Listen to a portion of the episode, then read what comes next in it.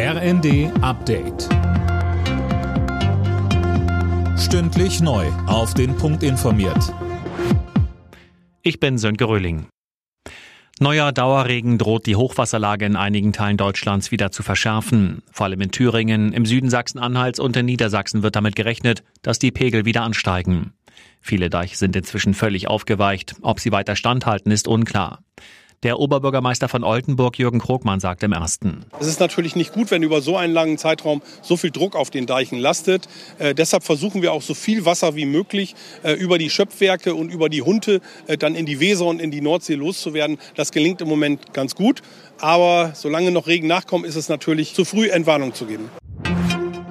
Nach dem tödlichen Angriff auf einen ranghohen Hamas-Vertreter im Libanon hat die Hisbollah-Miliz Vergeltung angekündigt. Dieses Verbrechen sei eine gefährliche Attacke auf den Libanon und werde niemals ohne Strafe bleiben, so ein Sprecher.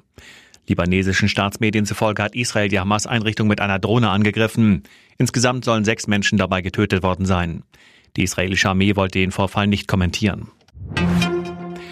Wie konnte es zu dem Unfall auf dem Flughafen Tokio kommen? Dazu laufen jetzt die Ermittlungen. Eine Maschine der Japan Airlines war beim Landen mit einem kleinen Flugzeug der Küstenwache zusammengestoßen und in Flammen aufgegangen. Fünf Menschen in dem kleinen Flieger kamen ums Leben. Gut jede zweite Krankenkasse in Deutschland hat mit dem Jahreswechsel die Beiträge erhöht. Das zeigt eine Übersicht der Stiftung Warentest. Im Fall einer Beitragserhöhung haben die Versicherten ein Sonderkündigungsrecht. Durch einen Wechsel können sie oft viel Geld sparen, so die Experten. Alle Nachrichten auf rnd.de